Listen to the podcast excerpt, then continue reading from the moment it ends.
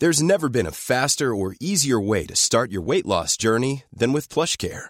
PlushCare accepts most insurance plans and gives you online access to board-certified physicians who can prescribe FDA-approved weight loss medications like Wigovi and Zepbound for those who qualify. Take charge of your health and speak with a board-certified physician about a weight loss plan that's right for you. Get started today at plushcare.com slash weight loss. That's plushcare.com slash weight loss. plushcare.com slash weight loss.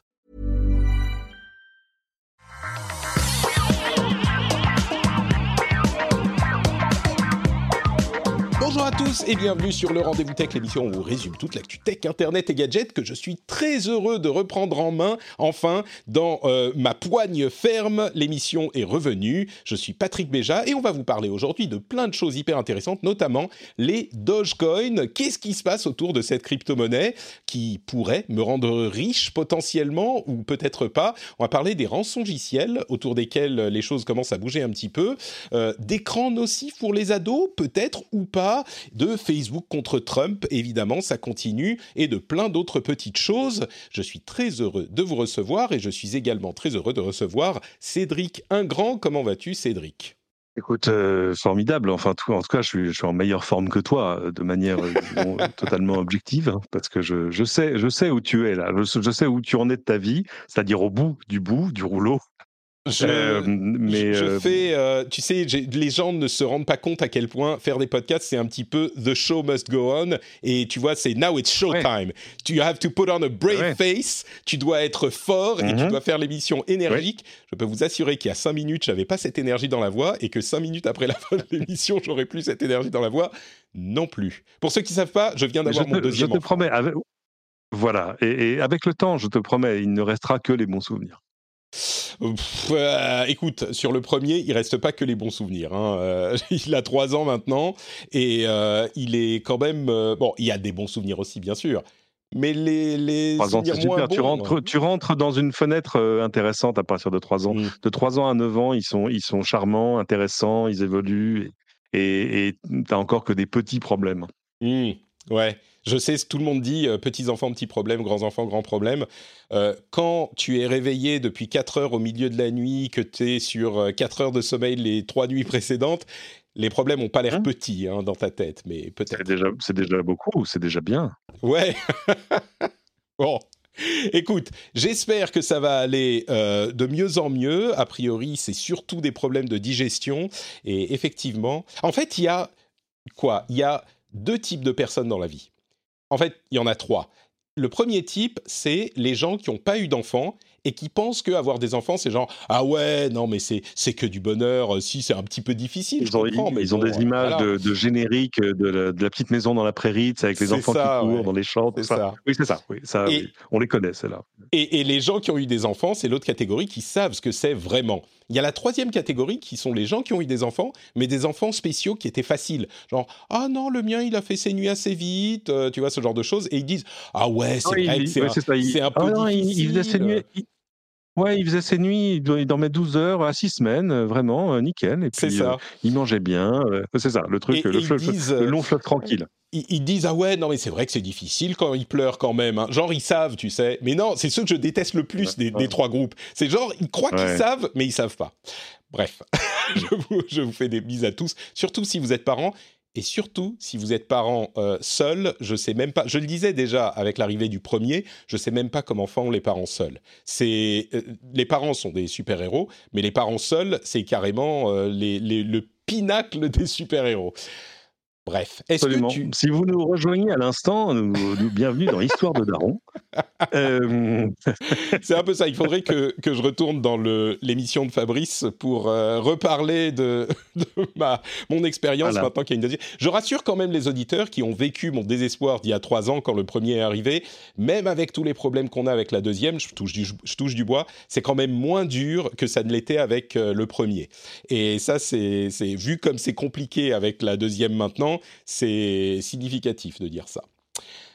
Bon, ok. Est-ce que tu veux qu'on parle Dogecoin, Cédric? Ils ont vraiment le choix. Écoute, malheureusement, nous couvrons l'actu, donc on va faire ça. Juste avant, je voudrais quand même remercier ceux qui me permettent de euh, d'acheter des couches, d'acheter du lait et des biberons euh, pour ma petite fille, et ce sont ceux qui contribuent à l'émission, qui soutiennent l'émission sur Patreon. Je voudrais remercier Anansi, Sylvain TBR, Cadiax, Sébastien Fournier, Julien Quénon et Stinks. Merci à vous tous et également à Stéphane Grégory Sata, qui est le producteur de cette émission, qui est un contributeur euh, particulier et dont je suis certain que si lui, il était un parent ou s'il l'est, il est parmi les euh, parents formidables que j'adore évidemment. Donc euh, merci à vous tous de soutenir l'émission. On reparlera dans un instant de Patreon. Mais donc, les Dogecoin. Alors, euh, je pense que beaucoup d'entre vous savent déjà de quoi il s'agit.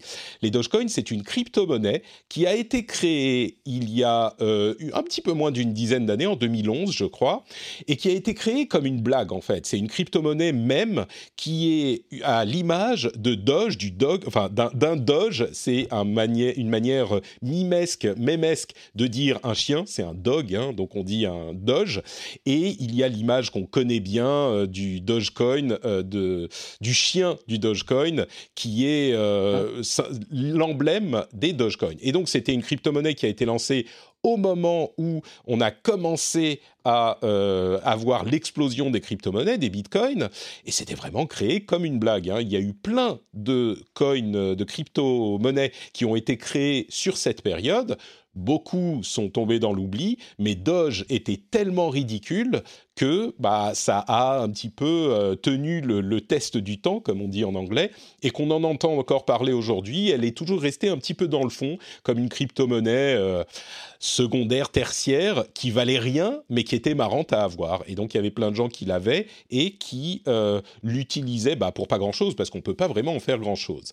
Sauf que avec l'histoire des, euh, euh, des, de GME, de euh, GameStop et de la manipulation qu'en ont fait certains organes de Reddit, eh ben, ils se sont tournés vers d'autres valeurs généralement des valeurs boursières, mais également vers le Dogecoin. Et il y a eu une sorte d'effet d'entraînement internetien qui a fait que la valeur du Dogecoin a commencé à monter parce qu'ils se sont dit on va monter les Dogecoin à 1 dollar. Il valait quelques cents à l'époque eh bien, ça a continué en toile de fond et la valeur a continué à monter jusqu'à ce qu'elle atteigne presque un dollar. Elle, elle était autour de 70 cents le Dogecoin il y a quelque temps. Alors évidemment, c'est une fraction infime mhm. de ce que valent les bitcoins. Hein. Les bitcoins coûtent plusieurs dizaines de milliers de dollars pièce. Mais les Dogecoin sont maintenant à, euh, on va dire, entre 50, et, entre 50 centimes et 1 dollar. Et ils ont été euh, alimentés, cette spéculation a été alimentée notamment par des tweets de l'indétournable, non pas l'indétournable, mais euh, l'inévitable Elon Musk. L'incontournable. L'incontournable, mhm. voilà, c'est ce que je voulais dire. Elon Musk qui a fait des tweets dessus sur différents thème en disant euh, oui les Dogecoin c'est sympa, les Dogecoin c'est n'importe quoi. Il est apparu à Saturday, Night Live ce week-end, l'émission d'humour euh, de sketch américaine, et il a dit que les Dogecoin c'était en gros un petit peu une arnaque en live, ce qui a fait perdre la moitié de la valeur des Dogecoin. Ils sont passés de, euh, que je regarde mes notes, de 70 cents à 48 cents en quelques heures, et puis ils sont remontés un petit peu après la fin de l'émission.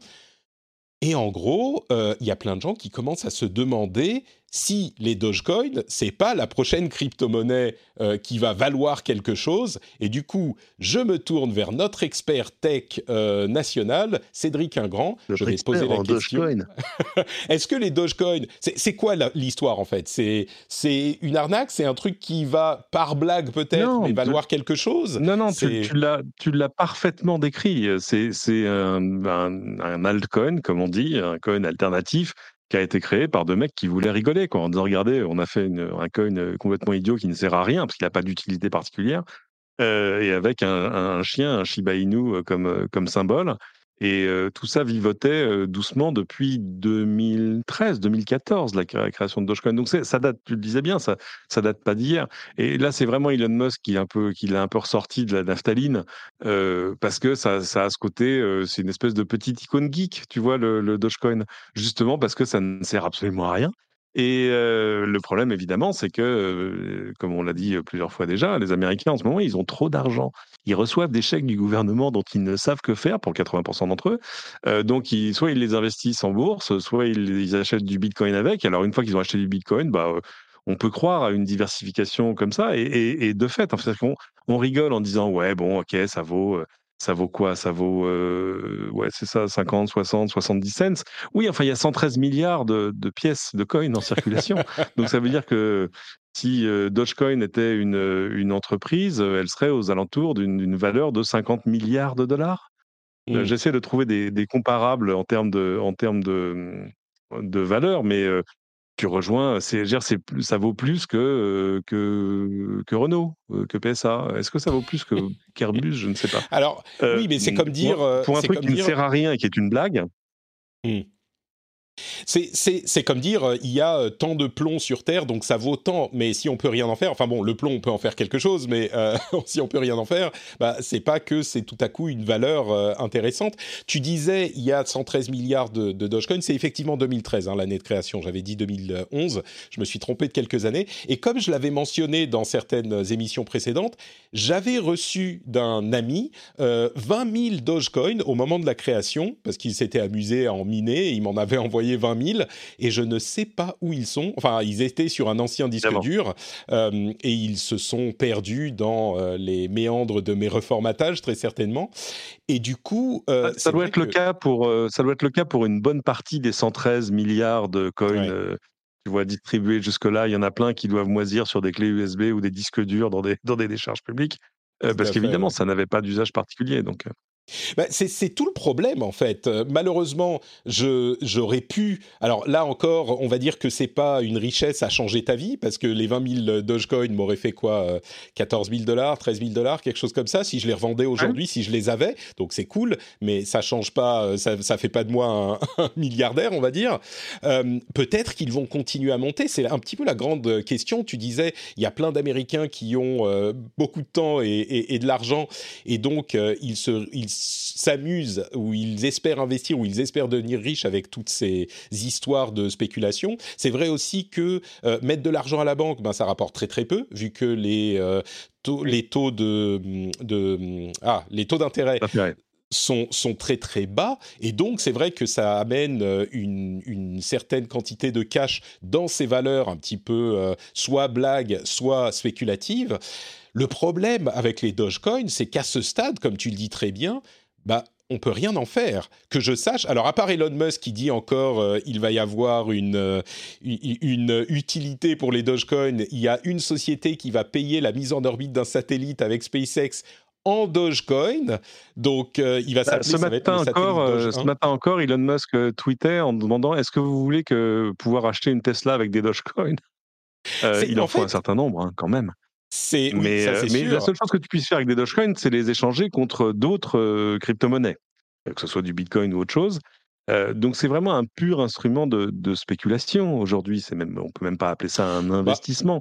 mais évidemment, tu as des gens qui se sont dit bon, à 5 centimes le bout, euh, ok, j'en achète 1000 et puis on verra, tu vois ce que je veux dire. Exactement. Et le truc, c'est que aujourd'hui, bon, tu peux rien en faire, tu peux les vendre à des gens qui veulent en acheter, hein, comme n'importe quelle euh, valeur. Euh, tu peux pas, c'est pas uniquement les échanger contre, des crypto-monnaies, tu peux les vendre si tu veux. Mais là où Bitcoin, bah, tu peux payer sur PayPal, sur, enfin, il y a plein de, de, pas tout le monde bien sûr, mais il y a plein de commerces qui acceptent les Bitcoins. Les Dogecoin, personne ne les accepte et on peut rien en faire ou presque. Oui, mais en même temps, personne, personne ou presque n'utilise. Euh, ouais, personne ou presque n'utilise les bitcoins pour acheter quelque chose. C'est pas une monnaie d'échange, hein, c'est une, une, valeur, euh, d'investissement, de refus. C'est tout, tout, comme tu, tu vois, tu vas, tu vas pas chez Carrefour avec tes lingots d'or, tu vois ce que je veux dire. Euh, donc, euh, mais c'est quand même frappant, hein, c'est que Dogecoin est maintenant la quatrième crypto-monnaie en termes de valeur, en termes de, capitalisation, si tu veux. Devant des choses qui, elles, ont une utilité, sont liées à des choses plus sérieuses ou à des entreprises derrière. Le truc, c'est qu'il n'y a personne derrière. Le pouvoir d'Internet. Ouais, non, mais il n'y a, a, personne. Et, et, disons que les bitcoins, pendant longtemps, tu pouvais rien faire avec non plus. Qui pense. Eh, alors, je suis sûr qu'il y a plein de gens, notamment Elon Musk, qui spéculent avec les Dogecoin. Lui, il doit en avoir quelques millions, j'imagine. Et il se dit, bon, si ça monte, pourquoi pas Tu vois, il s'amuse, il rigole. Mais peut-être qu'à un moment, c'est le genre de truc qui peut faire effet boule de neige. Je pense pas que ça se produira parce que vraiment, euh, c'est vraiment une, un même, c'est une blague le Dogecoin, mais peut-être que euh, petit à petit, les, des sociétés vont se mettre à accepter des Dogecoin. Il suffirait par exemple que, pourquoi pas, PayPal dise, alors on n'y est pas du tout, hein, mais PayPal dise, bon, bah, on accepte aujourd'hui les Bitcoins et les Dogecoin. Bah là, tout à coup, euh, la valeur devient beaucoup plus grande, la valeur de ces, ces appareils, cette crypto-monnaie-là devient beaucoup plus grande. Mais le problème, en fait, c'est que les, les mmh, crypto-monnaies avec lesquelles on va acheter des choses seront des crypto-monnaies stables, ce qu'on appelle des stablecoins, c'est-à-dire des équivalents de, de devises normales comme un euro numérique, un dollar numérique, ce genre de choses. Là encore, tu n'as pas envie de, dépenser ton argent au jour le jour dans avec des choses qui sont faites pour, pour de l'investissement. Donc, donc je pense pas. Je pense qu'à un moment il va y avoir une dichotomie entre entre toutes ces choses-là. Maintenant, c'est vrai que c'est c'est impressionnant. Enfin, je veux dire, c'est ça n'a c'est c'est impressionnant d'arriver à créer de la valeur sur rien ou sur pas grand-chose. Euh, mais euh, mais en même temps, c'est pas la première fois qu'il y a euh, tu vois des petites folies acheteuses sur des choses qui n'ont pas de, de valeur. Tu vois, c'est souviens-toi des pins. Euh, les pins, oui, c'est vrai, c'est vrai. J'allais, tout le monde parle des tulipes, tout le monde parle des tulipes, mais euh, mais c'est vrai que les pins ou les, enfin, il y a plein de trucs comme ça, des cartes euh, à collectionner. Il y a plein de gens peut-être qui en achètent justement pour ce, dans ce but, une valeur complètement spéculative. Bon, c'est marrant avec les Dogecoin parce que c'est vraiment fait comme une blague et c'est un exemple encore, un exemple de l'emballement de la, je sais pas, il faudrait trouver un terme pour ça. C'est l'emballement de l'internet, mais pour la blague quoi. C'est l'emballement du même, l'emballement du, je sais pas, c'est la règle de 4chan ou la, règle de Reddit. oui, c'est ça, c'est le, c'est le, l'alternet a encore frappé quoi. L'alternet, c'est pas mal, ouais, l'emballement de l'alternet ou, euh, je sais pas comment on peut dire ça. Le, le, le syndrome de Reddit. Et, si vous trouvez un nom, mettez-moi euh, sur Twitter ou dans les commentaires. Le syndrome de Reddit ou un truc comme ça. Le, la, je sais pas. Bref. Donc voilà pour euh, votre point sur les Dogecoin. Maintenant, vous comprenez. Parlons un peu rançongiciel, euh, les ransom, ransomware. Il y a eu un truc qui s'est passé, c'était à peu près ce week-end. Je ne sais pas si tu as suivi cette histoire, euh, Cédric. C'est une attaque sur des oléoducs, sur des pipelines aux États-Unis. Euh, par une, c'est une société qui s'appelle, que je dise pas de bêtises, Colonial Pipeline, c'est un nom un peu malheureux je trouve, mais bon, Colonial Pipeline, qui a dû arrêter le fonctionnement de tous ces oléoducs et ces gazoducs à cause d'une attaque euh, de rançon logiciel d'une euh, d'un organisme, euh, je ne sais pas si on peut dire mafieux, mais en tout cas criminel, qui s'appelle Darkside. Ils ont bien choisi leur nom et qui ont fait une attaque. ce nom-là est bien choisi. Il y a pas, on sait de quoi on parle. C'est ça exactement. Il n'y a pas de place à la spéculation justement. On sait très bien de quoi il s'agit. Et ils ont d'une part volé des documents à Colonial Pipeline et ensuite activé leur rançon logiciel qui a bloqué leur système et qui a donc, c'est là que c'est important, provoqué des euh, dysfonctionnements dans le système. Ils ont dû arrêter leur euh, pipeline. Alors, on n'a pas euh, une idée exacte de tous les dysfonctionnements, mais clairement, ça a un impact sur l'infrastructure sociétale générale.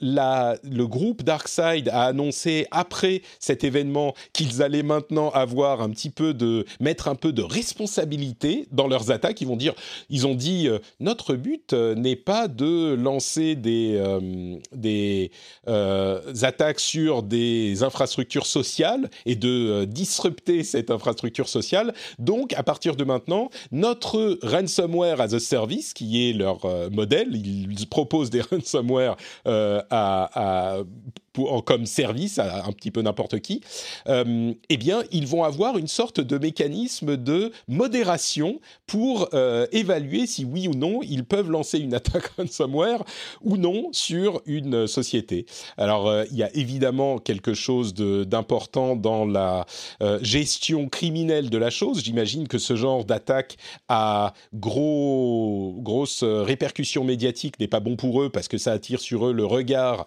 des autorités et de la police, encore plus peut-être que quand c'est une société un petit peu plus petite euh, qui fait pas beaucoup de bruit quand elle se fait attaquer. Euh, et en plus de ça, on a eu une autre information qui est tombée, c'est que AXA, évidemment l'assureur bien connu, a annoncé qu'ils allaient arrêter de rembourser les paiements de rançon dans le cas des euh, attaques de rançon logiciel. C'est-à-dire que jusqu'à maintenant, les assurances payaient remboursait le paiement de la rançon dans ce type d'attaque. Évidemment, c'est euh, facile de comprendre pourquoi ça peut être euh, problématique. Je pense que la première réaction de certains pourra être oh, là, les, les, les, assureurs euh, essayent encore d'arnaquer tout le monde en ne remboursant pas des choses. Bah, évidemment, quand on paye, la, quand on rembourse le paiement de la rançon, on encourage les sociétés à payer une rançon, et donc c'est un petit peu le, euh, on ne négocie pas avec les terroristes. Pourquoi? L'idée c'est pas que on ait des, des, militaires forts euh, dans un État policier, c'est pas ça. On ne négocie pas avec les terroristes. On négocie pas avec les terroristes parce que si on le fait, ça les encourage à continuer.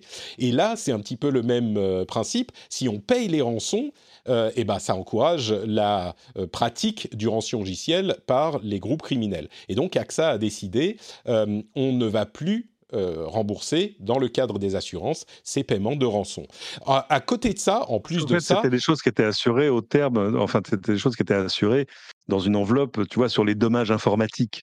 Et, mais le truc, c'est que c'est devenu, je crois qu'il y a une étude qui est sortie, je crois que ça rapporte maintenant 40% de ce que des, des mmh, pas des primes d'assurance, mais, mais des, des sinistres euh, couverts par les assurances, des sinistres informatiques couverts par les assurances. Donc évidemment, c'est devenu un truc. Enfin, tu vois, c'est si, si, tout à coup toutes les voitures devenaient volantes, je pense que ton assureur, ton assurance évoluerait aussi. C'est-à-dire que si tout à coup il y avait une évolution telle, donc euh, je pense qu'ils vont juste euh, renégocier leur, leur contrat pour pour inclure ça. Mais mais ce sera pas. Ah, mais moi je pense pas. Très moi, clairement je pense que c'est au même prix je pense que c'est une question de, ils vont juste plus rembourser, euh, et je pense que d'autres vont suivre, d'autres sociétés vont suivre ensuite dans le, leur, pas, euh, d'autres sociétés d'assurance, euh, parce que c'est contre-productif au final. Moi, je pense pas que ça soit une question uniquement financière, bien sûr, ça joue, je me trompe peut-être, hein, mais moi je crois que c'est une question de, pas de santé publique, mais enfin de, santé informatique. Et d'ailleurs, beaucoup de bruit commence à être fait autour de ces histoires de rançon logiciel, notamment au niveau des États, les Américains s'y intéressent, les Européens s'y intéressent, parce que je ne savais pas que c'était 40%, c'est énorme, euh, mais c'est vrai que ça représente un vrai problème euh, de sécurité informatique, bien sûr, financier ensuite, etc., etc., et puis d'infrastructure parfois. Euh, pour, je ne l'ai pas rappelé, mais je vais le faire. Les rançongiciels, ça fonctionne de la manière suivante. Un, une attaque informatique s'introduit dans votre système informatique et vous bloque l'accès au système informatique en vous demandant le paiement d'une rançon pour débloquer le système. Généralement, le paiement d'ailleurs est fait en Bitcoin. Euh, c'est assez fréquent que ça se passe de cette manière. Et euh, le problème, c'est que si c'est suffisamment bien verrouillé, il y a des sociétés qui essayent de vous aider à déverrouiller le truc, mais souvent c'est pas possible et donc beaucoup de sociétés choisissent de payer, euh, ce qui est généralement une mauvaise idée parce que ça ne veut pas dire qu'ils n'ont plus accès à vos documents et certains visiblement euh, déverrouille les trucs, mais bon, bref, on va pas rentrer dans ces histoires-là. C'est le fonctionnement des rançongiciels. Avec tout ça, euh, je ne sais pas si on peut s'attendre à ce que les rançongiciels commencent à être euh, un petit peu moins fréquents. Qu'est-ce que tu penses, toi? Il n'y a pas de raison. Il n'y a pas de raison. C'est un, un, système tellement efficace. C'est dur de se détourner de ça si tu es cybercriminel. Moi, j'adore l'histoire de Darkseid quand même. Tu vois, des groupes de cybercriminels qui se disent non, les gars, je crois quand même qu'on a un problème d'image avec cette histoire.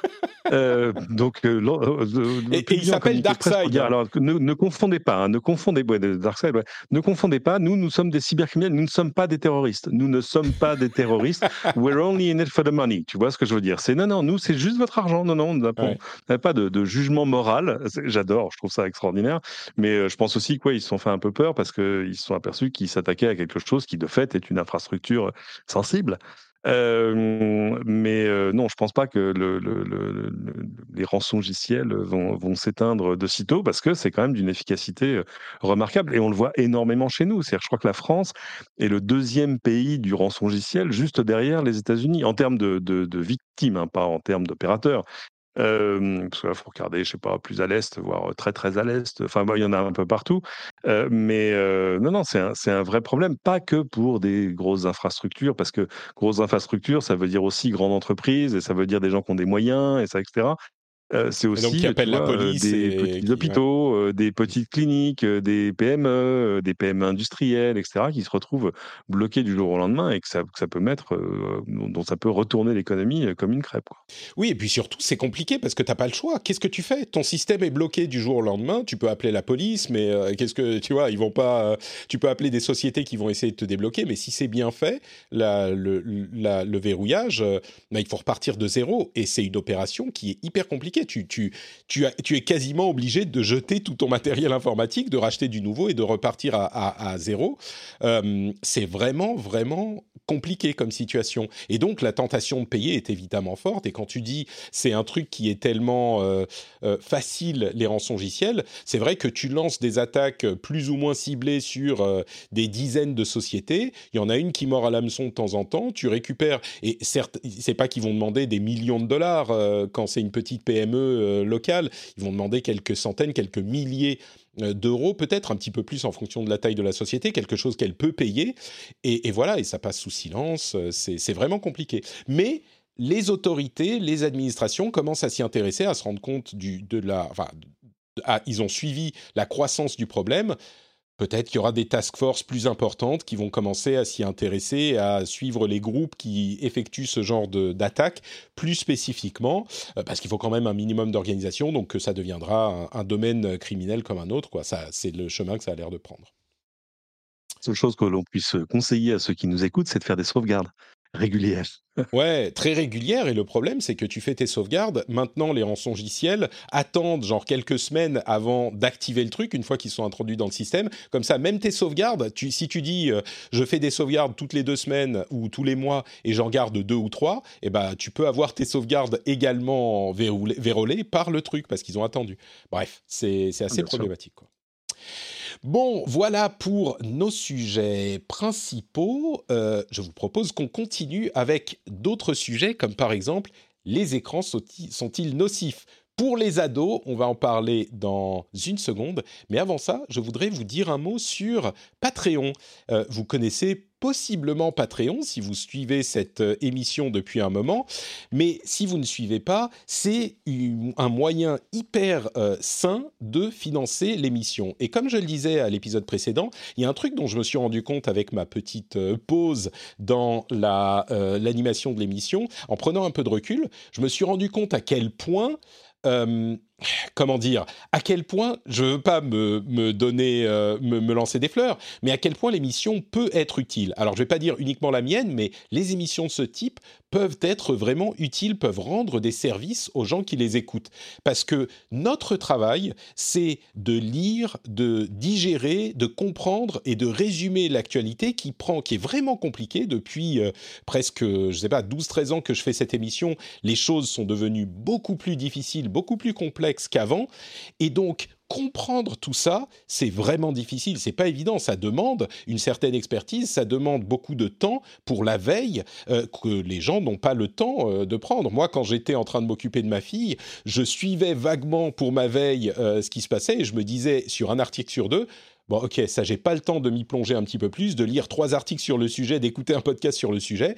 Je vais juste attendre le rendez-vous tech euh, et ils vont tout m'expliquer en une heure de manière sympa. Et eh ben, c'est le, but de cette émission. Vous faire gagner du temps, vous faire comprendre les choses et j'espère que ça vous rend service. J'espère que c'est une émission qui est pas juste un bon moment qu'on passe ensemble, même si euh, j'espère que c'est ça aussi, mais j'espère que c'est une émission qui vous euh, aide quelque part, qui vous est utile et si c'est le cas, j'aimerais vraiment vous encourager à faire un tour sur Patreon. Patreon.com slash rdvtech, c'est l'endroit où vous pouvez soutenir l'émission avec euh, des vrais euros sonnant et trébuchants. On ne peut pas encore accepter ni les Dogecoin ni les Bitcoins, mais euh, vous pouvez financer l'émission à hauteur de euh, presque rien, 1 euro ou 2 euros, ce que vous voulez, le prix d'un café. J'espère que l'émission vous apporte, si vous l'écoutez régulièrement, toutes les, toutes les semaines, toutes les deux semaines, toutes les trois semaines, depuis quelques mois au moins, depuis quelques années peut-être, j'espère que ça vaut un euro que pour vous, ce travail effectué,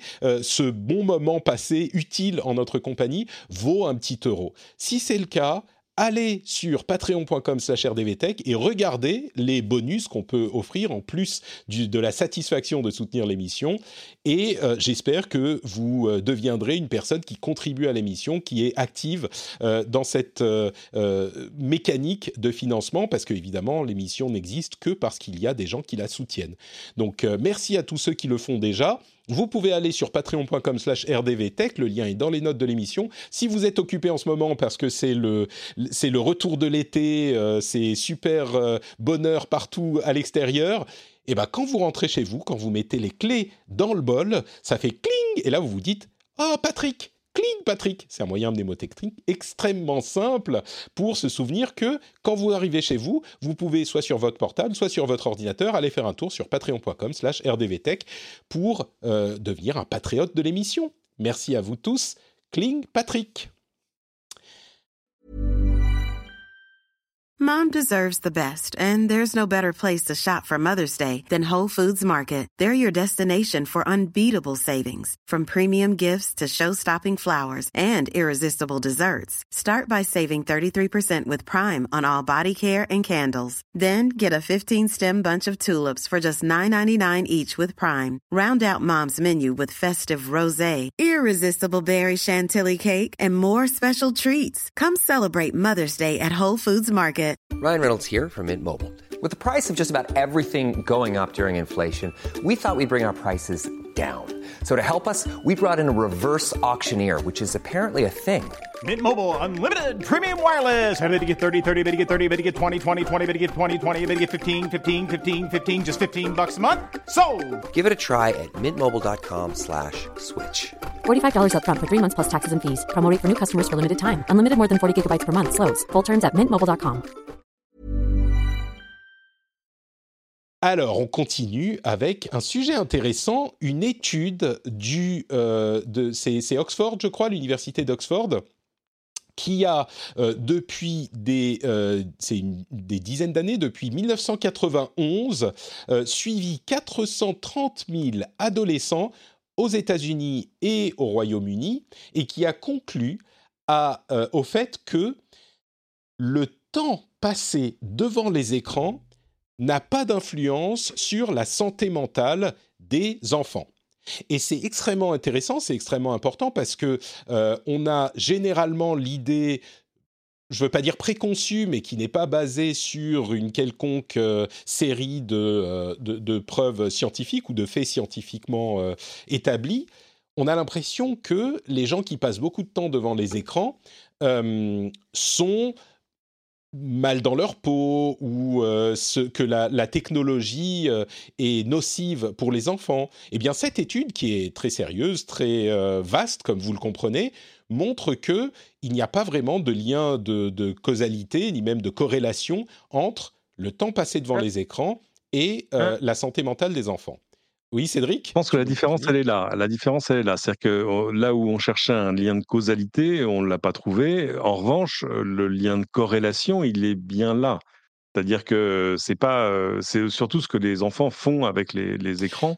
Alors, c'est ça la mais de fait, c'est oui. oui, c'est ça. C'est-à-dire que la, Bah, vas-y. Il y, a quand même une, il y a quand même, tu vois, c'est, comme on dit en, en chimie, c'est pas, c'est pas la molécule, c'est la, la, dose qui est toxique. Et c'est là-dessus, l'étude se, se prononce pas vraiment, mais, mais de fait, c'est-à-dire qu'il y a quand même des corrélations. Alors sur les usages, on le voyait dans l'étude sur, par exemple, le fait de passer sa vie sur les réseaux sociaux, c'est pas forcément très bon pour le moral. Voilà. C'est effectivement la, la, partie un petit peu astérisque de l'étude. Ils ont étudié le temps passé devant les écrans, mais ils n'ont pas différencié les écrans Donc c'est vraiment une étude. Alors elle a commencé en 91. Hein, vous imaginez bien qu'à ce moment, là, les smartphones n'étaient pas la priorité. Euh, mais c'est important quand même parce que moi, quand un petit peu avant 91, l'idée c'était que la télé était nocive pour les enfants. Mais bon. Euh, bref, on va pas repartir dans ce débat. Mes enfants à moi ne passent pas beaucoup de temps devant, devant la télé. Enfin, là, c'est pour des questions physiologiques. En plus, ils sont plus jeunes. Mais bref, euh, là, il y a euh, la subtilité qui est qu'ils n'ont pas étudié ce qu'ils font avec les écrans. Et notamment, la question des réseaux sociaux est évoquée. Euh, ils ont mentionné qu'il y a, dans le cadre de euh, l'utilisation des réseaux sociaux, une légère augmentation, une corrélation entre un usage accru des réseaux sociaux et des problèmes émotionnels. Donc là, il faudrait plus d'études, mais effectivement, ça semble euh, être, ça pourrait être lié. Mais d'une manière générale, l'étude tord un petit peu le coup à l'idée que parce que votre enfant passe beaucoup de, temps devant les écrans, ou parce que les enfants passent beaucoup de temps devant les écrans, ils ont des problèmes de santé mentale. à côté de ça, bien sûr, il faut savoir ce qu'ils font avec leurs écrans. C'est très très général comme, euh, euh, conclusion, on va dire.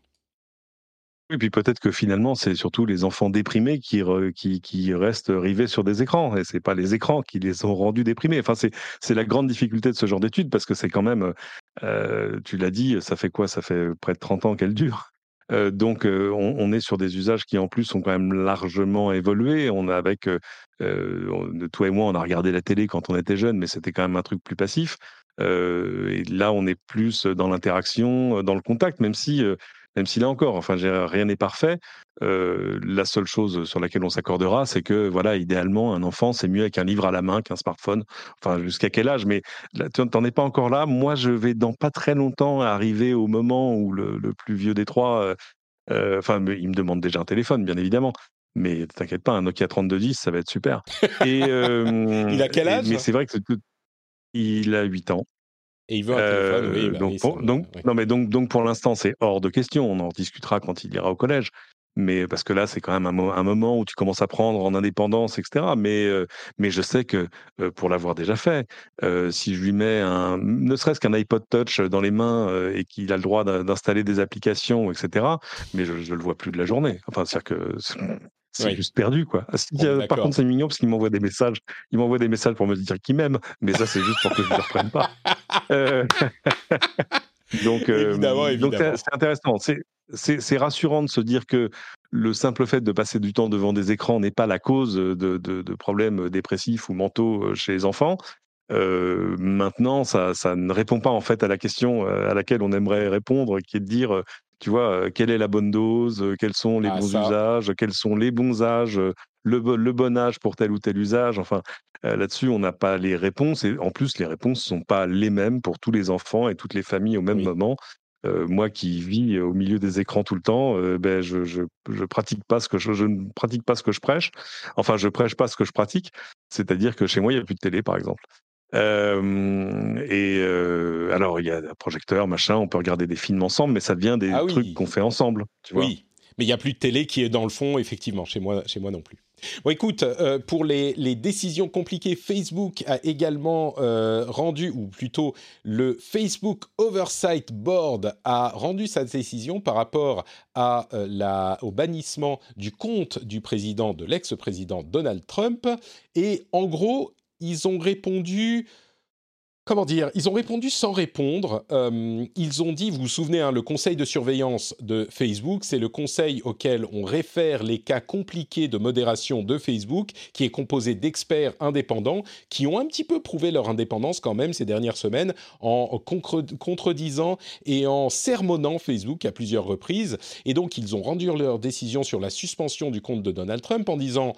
Euh, OK, vous n'avez pas, vous n'êtes pas obligé de le réintégrer à ce stade, mais vous auriez dû être plus clair dans vos euh, explications et dans vos policies, dans vos euh, comment on dit policies en français? Dans vos règles, tout simplement? Vos, vos, règles, vos politiques internes, vos... oui, oui, tout à fait politique d'utilisation, vos, contrats, vos, vos, euh, termes d'utilisation, euh, vous auriez dû être plus clair et euh, il n'y avait pas vraiment de raison claire de, du bannissement de, Donald Trump. Je suis un petit peu perplexe devant cette euh, décision. moi, moi, je l'ai lu autrement. C'est-à-dire que, en gros, ils ont, ils ont repoussé. Tu vois, c'est un peu comme la Cour de cassation qui dit écoutez, là, c'est compliqué, je propose qu'on on, rende. Parce qu'en gros, c'est vraiment comme une Cour de cassation, comme une Cour suprême. C'est-à-dire que c'est une instance qui va juger le droit plutôt que les faits. En gros, savoir euh, est-ce que les règles sont bonnes et est-ce qu'elles sont bien appliquées? Et là, en l'occurrence, ce que le, conseil de surveillance donc a dit à Facebook, c'est attendez, vous l'avez suspendu pour une période indéterminée pour nous, c'est pas une sanction, c'est-à-dire que c'est euh, c'est une mesure de sauvegarde, si vous voulez, mais c'est pas. Euh, euh, c'est combien de temps cette suspension? C'est c'est pour. Est-ce que vraiment c'est la fin? Est-ce que vous fermez son compte? Ou est-ce que c'est six mois? Ou machin de plus, etc. en gros, on se prononcera sur votre décision quand ce sera une décision et pas juste une mesure de sauvegarde. Ah, je l'avais pas compris comme ça. Effectivement, c'est beaucoup plus cohérent. Euh, et donc, ils ont renvoyé la balle à Facebook en disant non, mais là, euh, effectivement, il faut prendre une décision. Il faut que les choses soient claires, pas juste on suspend, euh, on ne sait pas pourquoi, on ne sait pas comment, on ne sait pas combien de temps. C'est peut-être, ouais, tout à fait. Donc, on en est à ce stade. On ne sait pas comment va réagir Facebook exactement. Peut-être qu'ils vont clarifier les choses. ce qui est intéressant, c'est que au moment même, les choses étaient assez claires. Il y avait un danger à l'ordre public qui était établissable, et c'est la raison qu'a invoqué Facebook. Maintenant, peut-être qu'ils auraient dû préciser les choses. Donc il y avait un petit peu urgence, peut-être qu'ils auraient dû préciser les choses ensuite. Je pense pas qu'ils vont remettre euh, le, compte, euh, qu'ils vont réaccepter euh, les comptes de Donald Trump de sitôt, parce que c'est Poser, se poser des problèmes plus qu'autre chose. Ceci dit, Donald Trump forge ahead, il continue à aller de l'avant et il a créé une sorte de... Il a, il a annoncé un nouveau média avec sa nouvelle campagne qui est Save America. Euh, et son nouveau média, c'est un... Comment dire C'est une section sur son site. C'est un, blog. C'est un blog. blog. Voilà. Sauf que les articles de blog sont euh, assez courts pour être des tweets, plus ou moins, et sont de la nature de ce qu'il tweetait quand il avait accès à Twitter. Donc voilà, je suis, je ne sais pas si on peut dire euh, perplexe. Euh, c'est c'est un petit ah, peu ridicule, En tout cas, je pense qu'on peut, on peut tous s'accorder, on peut tous s'accorder sur le fait que les, choses vont mieux depuis qu'il est plus là. Tu vois ce que je veux dire? Enfin, plus là, je parle sur les réseaux sociaux. c'est que moi, je, voyais les, les, journalistes des rédactions américaines qui disent ça y est, moi, on s'est remis à dormir la nuit et pas à se dire quand je vais ouvrir un œil à 5 heures du matin, je vais ouvrir mon téléphone et je vais voir les 5 tweets qu'il a lâchés. Il va falloir immédiatement qu'on fasse un truc sur la réaction aux tweets. Enfin, c'est le truc qui va dicter ma journée. Et là, tout à coup, c'est terminé. Donc, tout à coup, c'est qu'est-ce que c'est calme? Parce que pendant ce temps-là, forcément, euh, côté Biden, c'est, euh, enfin, les choses sont calmes, avancent, euh, tu vois, doucement, normalement. Non, on s'endort pas parce qu'il se passe des trucs, mais, y a, mais qui sont mm, de, l'ordre de la politique. j'ai pas envie de dire normal, hein, parce qu'il y a quand même des vrais projets d'infrastructure, des trucs qui manquent aux États-Unis, mais, mais des, des, choses plus, voilà, plus attendues, plus normales, ce que tu attends d'un président. Enfin, tout à coup, tu es quand même face plutôt, plutôt à une présidence apaisée. Et, c'est pareil sur les réseaux sociaux, c'est pareil sur Twitter, c'est pas le royaume de l'inflammation, quoi il y a une étude qui vient d'être euh, publiée sur une étude du, de l'organisme Newsweep euh, qui a établi le fait que euh, le nombre d'interactions sur les sujets sur Donald Trump a chuté de presque 50 millions à environ 2 millions d'interactions par jour. Alors évidemment, le fait qu'il n'est plus président a une influence là-dessus, mais également le fait qu'il soit plus présent sur les réseaux sociaux, comme tu parlais de cette absence d'inflammation, c'est évidemment important. Ce qui est intéressant, c'est que quand on va sur son site, le Desk of Donald Trump, euh, sur le, site de Donald Trump, c'est une nouvelle section, immédiatement, on a une pop-up qui vous demande votre nom, votre email, votre numéro de téléphone, euh, et après, on peut voir effectivement les, les tweets de, enfin les tweets, les messages de Donald Trump qui sont exactement de la nature de euh, ce qu'ils étaient sur Twitter, avec des, euh, des accusations sur euh, les, la, prétendue fraude pendant l'élection, les, enfin bref, c'est Donald Trump quoi. C'est intéressant parce que il a en quelque sorte son propre Twitter, mais s'il y a une réflexion plus large à se faire là-dessus, c'est que ça, montre la puissance qui n'était peut-être plus à établir de Twitter et Facebook. On peut se faire son propre, entre guillemets, Twitter ou Gab ou Parleur ou ce que c'est. quand on n'est pas sur la plateforme de référence, la plateforme principale, bah, c'est un petit peu comme si on était dans, l'arrière-cour et qu'on peut crier autant qu'on veut, personne dans la rue ne vous entend. quoi. Donc ça, ça remet presque un petit peu en avant la puissance des réseaux sociaux, même si, comme je le disais, elle était plus à, établir, on va dire. C'est pas si évident que ça parce qu'on voit que le fait d'être absent des réseaux sociaux a, a pas réduit Trump au silence. Alors, il fait ses communiqués de presse sur le communiqué du 45e président des États-Unis, machin. Et, puis, il a quand même encore énormément de soutien qui apparaissent partout, alors surtout les médias conservateurs et ailleurs.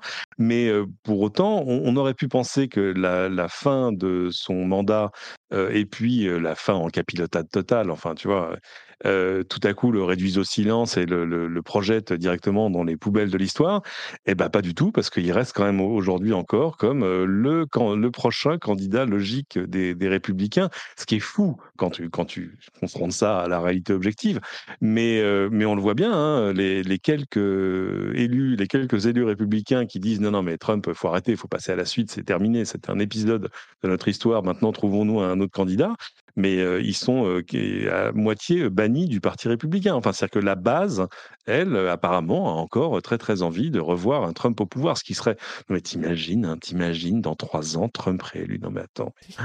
bon. et accessoirement, enfin, on, dit que Biden est vieux, mais enfin là, quand même, il se mettrait à, sucrer les fraises assez sérieusement. Hein. Bon. Donc, euh, donc le fait d'être sorti des réseaux sociaux n'a pas réduit au silence et n'a pas réduit son, son clout, comme on dit, tu vois. Oui, disons que c'est un petit peu plus dans, dans, dans, les coulisses, on va dire. Mais comme tu le dis, dans les médias, il est moins présent. Mais oui, il a sa base qui est, qui est toujours fidèle, à la fois dans le parti et, et dans la, la base des électeurs. Bon, euh, Parlons un petit peu euh, de, tech. J'ai des sujets un petit peu plus, un petit peu plus rapides. Euh, tu m'arrêtes s'il y a un sujet qui t'intéresse, dont tu veux parler spécifiquement. Euh, Twitter a commencé à mettre en place son, sa, tip jar, sa petite, comment caisse à pourboire, pour permettre à n'importe qui d'utiliser Twitter pour envoyer de l'argent à quelqu'un. Et c'est généralement des créateurs qui vont bénéficier de cette, euh, euh, de cette fonctionnalité. Alors tout le monde n'a pas encore aujourd'hui la possibilité de mettre en place ce système, mais quand ça sera en place, eh bien vous pourrez, euh, enfin ceux qui seront sélectionnés, j'imagine, pourront avoir un bouton supplémentaire sur leur profil pour demander des sous et on pourra payer par différents moyens, PayPal, Patreon, etc.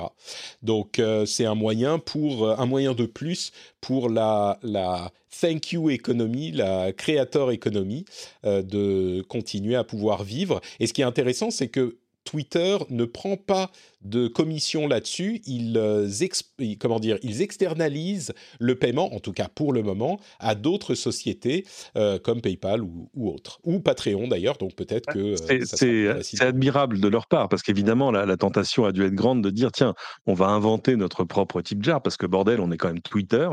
Et accessoirement, à côté de Twitter, il y a Square, qui est quand même, tu vois, l'autre bras armé euh, de, Jack, Dorsey, euh, donc ils savent faire du paiement en ligne. Ils savent faire du paiement, ils n'ont pas de souci avec ça. Euh, ils auraient pu dire on fait notre propre petite jar et puis voilà, au titre de la gestion du truc, on va prendre, je sais pas, 5 points, 10 points, 10 points, 15 points sur les, sur les donations, comme les autres.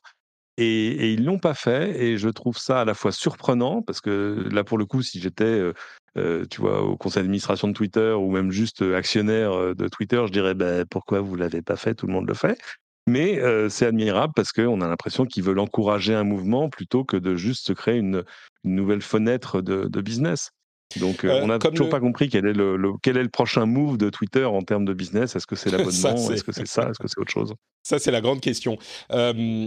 Guillaume nous précise dans la chat room que Cash App est l'une des possibilités pour, qui est l'une des possibilités pour envoyer de l'argent et en fait euh, un bras de Square. Donc ils sont quelque part euh, dans, enfin Jack Dorsey est quelque part dans le truc, mais euh, oui, ce que tu dis est parfaitement vrai, ils n'ont pas en plus de ça pris, enfin même pas en plus, ils n'ont pas pris une commission, ce qu'ils ce qu'ils auraient pu faire.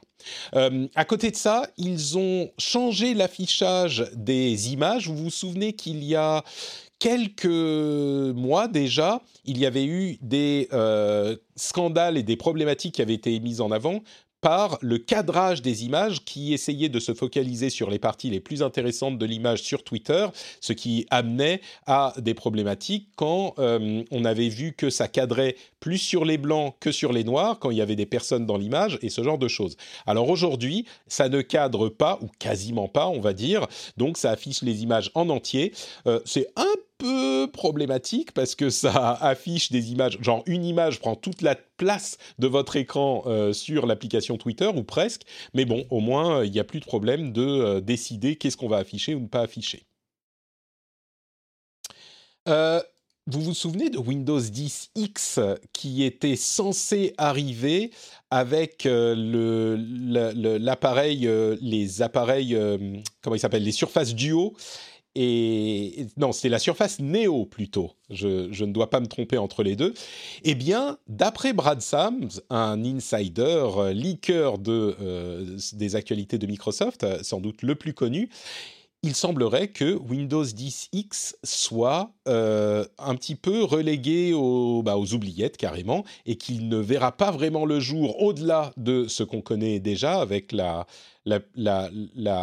surface Neo et qu'il se concentre plus sur Windows 10 tout court, y compris avec des euh, systèmes sous Windows, euh, enfin sous ARM.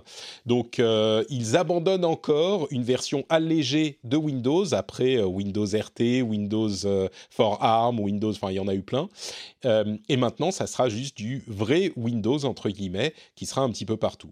C'est notable parce que on pensait pendant un moment que, enfin moi je le pensais en tout cas, que Windows 10 X pourrait être euh, une refonte de Windows qui serait destinée à être présente sur plus d'appareils. Il semble maintenant que ce projet soit euh, un petit peu oublié. c'est dur de courir plusieurs euh, lièvres à la fois et tout à coup, c'est vrai qu'en faisant un fork dans ton système, bah, tu signes un peu pour longtemps pour arriver à le maintenir, à l'adapter, etc., etc. Donc je sais pas. Je pense qu'il y avait un, y avait un projet stratégique derrière ça. Euh, on verra. Hein, peut-être que ça va revenir. Tu sais, tout ça est cyclique. Et puis peut-être que euh, les, se sont rendus compte avec le M1 d'Apple que les processeurs ARM peuvent tourner suffisamment bien pour faire tourner des appareils, euh, enfin des systèmes complexes maintenant, donc ils n'ont pas autant besoin de simplifier le leur. Euh, Google a suivi un petit peu Apple. Euh, ils se suivent toujours tous les uns les autres, hein, mais c'est vrai qu'Apple imprime des mouvements euh, souvent un petit peu plus importants dans l'industrie.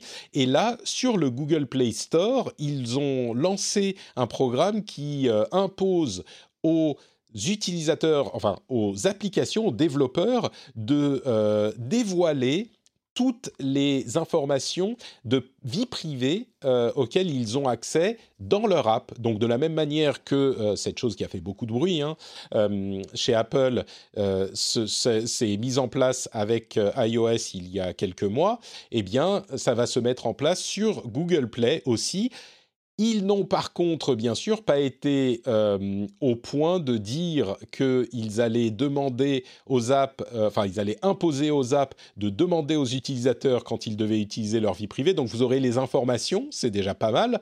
Mais contrairement à iOS, il n'y aura pas de pop-up qui va s'afficher pour vous demander si cette app a le droit d'utiliser vos informations privées. Évidemment, le, le fonds de commerce de Google, c'est la publicité, donc ils ont un peu moins intérêt à le faire. Et puis, sur ce sujet, on peut noter que euh, dans le cadre de cette, euh, cette pop-up qui vous demande l'autorisation d'utiliser vos informations privées sur iOS depuis l'arrivée d'iOS 14.5, il y a quelques semaines de ça, euh, l'étude de Flurry Analysis, un cabinet d'études, semble montrer que seuls 4% des utilisateurs d'iPhone américains ont accepté de euh, donner leurs données privées. Euh, ça, c'est pour les Américains. Et dans le reste du monde, on monte à 12%. Alors, je ne sais pas pourquoi il y a cette différence entre les deux, euh, mais on est à 4 et 12%. Ce qui est quand même extrêmement euh, important. Ça ne veut pas dire qu'il n'y a plus de moyens de faire de l'argent par la publicité, mais comme on l'a expliqué à plusieurs reprises, on n'a pas besoin de se relancer dans tous ces détails, mais ça veut dire que les organismes de publicité ont, euh, surtout quand ils utilisent des informations de sociétés tierces, ont euh, moins de possibilités pour vous cibler de manière de manière euh, spécifique. Donc, vous affiche des publicités qui sans doute vous intéressent moins et en même temps vous traquent moins. Notons encore une fois que ça ne touche pas les informations que la société euh, qui fabrique l'app que vous utilisez a déjà sur vous. Donc dans le cas de euh, Google ou Facebook, ça les embête pas tellement pour leur application même. Évidemment, pour les sociétés tierces avec lesquelles ils travaillent, c'est problématique, mais pour leur application même, ils ont toujours toutes les informations sur vous. Hein. Ça, ne, ça ne les supprime pas. C'est un peu Google, tu vois, qui est, quand même dans une démarche de regarder, je ne suis pas Facebook. c'est-à-dire, alors c'est, de l'affichage, mais c'est pas que de l'affichage, mais c'est un truc quand même assez délibéré sur, voilà, moi aussi j'ai des données sur vous, mais d'ailleurs je vous montre de manière très transparente lesquelles, je vous permets de les retirer, et voilà, je lance des initiatives pour que mon écosystème me suive, me suive sur la même voie. Et, du coup, Google se retrouve un peu dans le camp d'Apple face à un Facebook qui, lui, est bien, bien seul quand même dans mmh. l'ensemble. et, je pense que c'est ça va pas ça va pas s'arrêter, mais c'est aussi parce qu'ils sentent un peu le tu vois le, vent du boulet de canon qui passe près de leur tête parce que la nouvelle administration Biden et, le Parlement aux États-Unis va s'attaquer quand même à tout ça de, beaucoup plus près. On va encore voir des, des CEO de grandes sociétés tech, tu vois, interroger, machin, etc. Mais là, il va y avoir des vraies procédures derrière. On est d'accord. Euh, il semblerait que Netflix s'intéresse aux podcasts euh, et aux playlists euh, de, de, de séries et de musique euh, générées par des utilisateurs. Donc peut-être que vous allez pouvoir suivre vos créateurs préférés, vos amis euh, sur Netflix pour avoir des informations, enfin des listes de trucs à regarder. Euh, c'est marrant parce que c'est vraiment Netflix qui... les podcasts, je sais pas, hein, est-ce vont va pouvoir écouter les podcasts dans l'application Netflix? Ça me paraît un petit peu étrange. Je serais un peu curieux quand même. Hein. On est d'accord. C'est juste des, des, des questions qu'ils posent dans des sondages, hein, donc c'est vraiment euh, très très, euh, c'est complètement, euh, comment dire, on n'est pas du tout dans l'implémentation. Hein. C'est vraiment qu'ils s'intéressent à la chose, mais des playlists, pourquoi pas. C'est marrant, on est vraiment dans la période où Netflix est établi et ils essayent de trouver des nouveaux trucs à faire, quoi. Et ça serait un service qui pourrait s'appeler N+. Est-ce que ça serait un truc payant je sais pas, mais, mais quand on me dit euh, quelque chose plus, maintenant, je pense tout de suite à machin plus, machin pro, euh, machin premium. Euh, c'est genre, peut-être que ça serait une, une, idée pour essayer d'offrir un service en plus du service qu'ils offrent déjà, qui serait plus cher. Je sais pas. Ils sont sous la pression quand même de leurs actionnaires, de tout ça. Ah à bah, un moment où le, le, recrutement de nouveaux abonnés s'essouffle, un peu logique. À un moment, tu as fait le plein quand même. Et puis face à un, Disney qui lui aussi a fait le plein, mais de manière avec une vélocité qui est absolument ahurissante. Je ne sais plus à combien ils sont. 120 hein. millions d'abonnés payants, enfin des trucs de fou. donc qu'est-ce que tu peux faire quand tu quand c'est plus la croissance de ton nombre d'abonnés qui fait ta croissance? Bah il faut que tu te trouves de nouvelles activités. Soit tu rachètes le voisin, soit tu inventes de nouvelles choses. Donc c'est vrai que Netflix pourrait devenir une application d'agrégation de contenu, même si pour l'instant, on, si tu veux, le, gros, l'énorme bénéfice de Netflix, euh, la grande force de Netflix, c'est sa lisibilité. Quand tu démarres Netflix, tu sais pourquoi tu le fais. Tu vas voir euh, un film, une série, un documentaire, etc., etc. Tu vas pas écouter des podcasts euh, ou voir des vidéos d'internautes. Enfin, tu vois, c'est, c'est donc c'est ni YouTube, ni Apple Podcast, ni Spotify. bon, mais ils ont raison de tenter des trucs. Hein, on ne sait jamais, ça peut marcher. D'explorer en tout cas. Euh, petite euh, étoile à Guillaume qui dans la chatroom lui encore dit euh, tous ses abonnés à Disney Plus qui se sont abonnés pour pouvoir suivre Super Laser Punch, mon podcast où je fais les débriefs des séries Marvel. C'est tout à fait vrai Guillaume. Super Laser Punch a été une opportunité incroyable pour Disney Plus et je, je pense qu'ils en sont bien reconnaissants. Euh, IBM a créé les premières puces en 2 nanomètres. Alors, euh, vous savez que les prochaines technologies, c'était 3 nanomètres pour euh, le reste de l'industrie. C'était, bref, différentes sociétés qui étaient en train de travailler sur le 3 nanomètres, Samsung et TSMC si je ne me trompe pas. Alors IBM, ils n'ont pas vraiment de fonderie eux-mêmes, donc ils développent les technologies et puis ils font des licences à d'autres. Et puis c'est important de noter que leur technologie de nanomètre, en fait, la finesse de gravure est importante bien sûr, mais ça dépend aussi de l'écartement euh, des, circuits. En gros, euh, je vous résume les choses le 2 nanomètres de IBM, c'est un, petit peu l'équivalent en nombre de processeurs par pouce du 3 nanomètres des autres. Mais bon, c'est un petit peu plus finement gravé, peut-être que ça sera un petit peu plus économe en, euh, énergie, mais c'est notable tout de même, IBM continue à développer ce genre de choses, et donc on continue à aller de plus en plus fin dans euh, la gravure des processeurs. On n'est pas encore arrivé au bout euh, de la loi de Moore, même si bon, elle s'exprime plus exactement de la même manière. C'est incroyable, hein. c'est-à-dire qu'on est en train de réaliser aujourd'hui des choses qu'on tenait pour physiquement impossibles euh, il, y a, euh, il y a 10 ou 15 ans. Euh, moi, je me souviens des gens d'Intel, en l'occurrence, qui disaient Ouh là là, une fois passé sous les 10 nanomètres, c'est-à-dire que tout à coup, vous avez des circuits qui font, je dis une bêtise, mais tu vois, 5 atomes de large. Enfin, c'est ça, oui. c'est-à-dire que et, vu qu'il y a une marge d'erreur, bon bah est-ce que ça marche encore s'il y en a plus que 4 Enfin tu vois, c'est c'est chaud. mais mais c'est beau de voir que, que, ça continue à avancer. Et en plus, ça a quand même des, des effets induits sur l'autonomie, la consommation, sur tout ce qu'on peut faire avec ces puces et tout. Non, c'est. Moi, je, je ça, alors ça fait 20, 25 ans qu'on dit bon, la loi de Moore c'est terminé. Le, alors le rythme, oui, c'est le côté on double le nombre de transistors sur la même surface en 18 mois. Oui, ça c'est fini. Mais parce qu'il faut pas déconner, les arbres montent pas de manière exponentielle jusqu'au ciel mais, mais ça continue à progresser régulièrement, donc c'est impressionnant. C'est-à-dire que tu, tu penses qu'on va taper sur un mur et qu'il va falloir changer radicalement les, les, technologies qu'on met en, œuvre. Et, et, en fait, non, en fait, ça continue. Moi, je, je suis, voilà, ma capacité d'émerveillement n'est pas épuisée. On est d'accord. Euh, je vais juste passer très rapidement sur le fait que Facebook est en train de lancer son produit Neighborhoods, qui est donc euh, pour se connecter aux personnes, enfin des sortes de groupes de personnes qui sont qui vivent près de chez vous. Euh, ça concurrence un petit peu Nextdoor et ils sont en train de passer dans une nouvelle phase de test au Canada et aux US euh, donc euh, ça va arriver. Mais je voudrais surtout parler de euh, deux choses en plus. D'une part, l'intelligence artificielle qui continue à faire des choses inattendues. il y a Dr Phil, qui est un programme d'intelligence artificielle qui a réussi à mieux faire dans un tournoi de mots croisés euh, un millier de participants. Donc euh, bon, les mots croisés, on peut imaginer comment ça euh, pourrait fonctionner, mais voilà, l'intelligence artificielle continue dans ce domaine. Et puis il y a aussi DeepMind, la division de Google, qui est en train de travailler avec l'équipe de football de Liverpool pour euh, essayer de voir si leur intelligence artificielle pourrait les aider à développer des stratégies.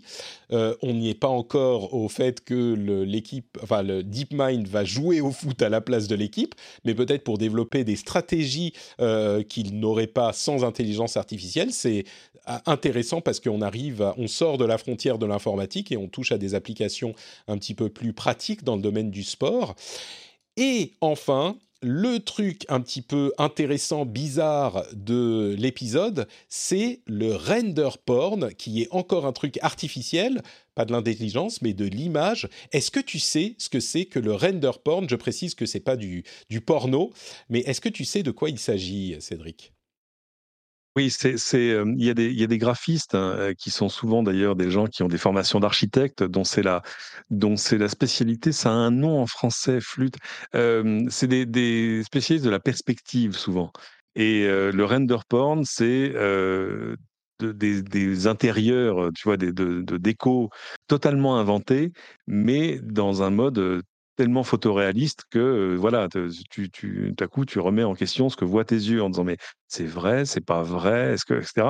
C'est, c'est incroyable. Il y a des choses qui sont ben, absolument incroyables, bon, qui font rêver aussi, mais c'est bien parce que évidemment c'est virtuel, donc ça n'existe pas. Bah mais je ne savais pas que, que, ça avait un nom. Moi, c'est des, des, choses que je vais voir souvent parce qu'il y a plein de Français qui font ce, qui font ce genre de choses mais ça, c'est juste drivé par le fait qu'on a des moteurs de rendu qui sont maintenant d'une puissance incroyable, on a des modèles 3D qui sont d'un détail incroyable. Mais c'est vrai que, tu vois, avant, modéliser, je sais pas, l'intérieur d'un salon, bon, bah, ok, très bien, mais tu voyais bien que ton canapé, c'était pas un canapé en cuir, il n'y avait pas assez de polygones. Et là, il y a un détail, des textures, les plis, les trucs, enfin, tu y crois, c'est incroyable. Il faut aller voir ça. Je ne savais pas que ça avait un nom. Tapez je... Renderporn. Oui, je ne sais pas si euh, c'est un nom qui est établi. L'article du New Yorker euh, que dans lequel j'ai trouvé ce sujet euh, l'appelle render porn, mais effectivement, c'est un petit peu, vous vous souvenez de cette personne n'existe pas, this person doesn't exist, qui sont des visages de personnes générés par intelligence artificielle, donc c'est des personnes vraiment 99% euh, photoréalistes qui en réalité n'existent pas. Là, c'est un petit peu la même chose, c'est this room doesn't exist, et on est à la frontière. Alors c'est clairement photoréaliste, mais il y a des choses qui sont un petit peu bizarre. On a des, courbes étranges. Il y a certaines images où il y a des tonnes de tapis partout quelque part. On ferait pas une maison comme ça. Il y a des, des, courbes, des, enfin, des, intérieurs bizarres. Et c'est assez fascinant. Je dirais, c'est pas aussi fascinant que le This Person Doesn't Exist, mais c'est esthétiquement euh, assez pleasing for the eye, je dirais. Et c'est très très comment dire c'est une, une, des tendances euh, qu'on peut qu'on n'aurait pas pu vu venir et qui est rendue possible par euh, ce genre de technologie effectivement et les rendus sont impressionnants et je suis d'accord avec l'article qui dit que tout ça est très apaisant en fait à, compulser à regarder enfin c'est euh, tout à coup, c'est vraiment juste votre œil essaie de choper des détails pour voir, pour comprendre. Enfin, c'est voilà, c'est allez voir ça. Tout à fait. Et voilà pour notre euh, épisode. J'espère que vous avez passé un bon moment en notre compagnie, que vous avez appris des choses, que ça vous a intéressé, que vous avez été distrait, euh, amusé peut-être même parfois. Si vous voulez encore plus d'amusement, de distraction et de d'apprentissage, euh, peut-être que vous pourriez aller jeter un coup d'œil du côté de ce que fait Cédric. Comment le feraient nos auditeurs? Dis-moi Cédric. Le podcast Les doigts dans la prise, là, ça y est, le, nouvel épisode arrive, c'est promis, j'ai juste mis deux semaines à le monter. Ça, c'est le problème des hobbies, c'est que tu, n'arrives pas à t'astreindre à un rythme. C'est pour ça que Patrick est un être exceptionnel, parce que lui, il a compris depuis longtemps que le podcasting, c'est du marathon, et que surtout, il faut s'y tenir. Et, c'est très dur de s'y tenir quand c'est pas ton activité principale. et puis, à Cédric sur Twitter magnifique les doigts dans la prise pour toute l'actualité des euh, véhicules euh, électriques et des voitures électriques. Et puis Cédric sur Twitter. Euh, et oui, effectivement, il faut tenir et le podcast, ça ne se fait pas par magie, ça se fait bah, par de la volonté et du travail. Et vous savez que s'il n'y a pas de rémunération pour ce travail, au bout d'un moment, ça casse pour différentes raisons. Par exemple, parce que la vie arrive et qu'il y a des enfants ou des changements. Et si j'ai pu continuer à faire cette émission pendant aussi longtemps et si j'ai pouvoir continuer pendant encore très longtemps, c'est grâce à vous avec Patreon et je vous en ai déjà parlé à de nombreuses reprises. Si vous appréciez l'émission, si elle vous rend service, eh ben, allez faire un tour sur patreon.com/slash rdvtech pour euh, contribuer, contribuer à l'émission tout simplement. C'est grâce à vous, grâce à ça que l'émission existe et euh, que je peux en faire mon travail. Et si vous voulez plus de Patrick, vous pouvez aller sur notepatrick.com où vous trouverez bah, Notepatrick sur Twitter, Facebook, Instagram, sur YouTube, sur Twitch, un petit peu partout. Je suis Notepatrick un petit peu partout et vous me retrouver là-bas pour euh, bah, les émissions comme Super Laser Punch par exemple, au hasard, ou le rendez-vous jeu. On va parler de trucs hyper intéressants ce jeudi dans le rendez-vous jeu, comme par exemple des rumeurs sur la prochaine génération de casques de réalité virtuelle de Sony pour la PlayStation 5, sur laquelle on a eu de nouvelles informations. On vous révélera ça, on vous en parlera jeudi dans le rendez-vous jeu.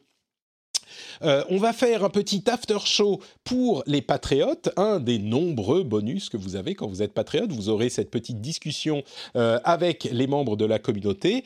Donc, euh, si vous êtes patriote, vous avez dans votre flux privé, en plus des éditos et de tous les bonus que je vous y livre, ce petit after show.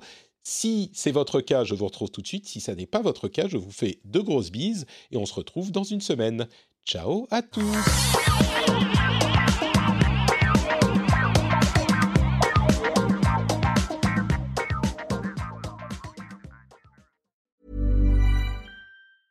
Mom deserves the best, and there's no better place to shop for Mother's Day than Whole Foods Market. They're your destination for unbeatable savings, from premium gifts to show-stopping flowers and irresistible desserts. Start by saving 33% with Prime on all body care and candles. Then get a 15-stem bunch of tulips for just $9.99 each with Prime. Round out Mom's menu with festive rosé, irresistible berry chantilly cake, and more special treats. Come celebrate Mother's Day at Whole Foods Market.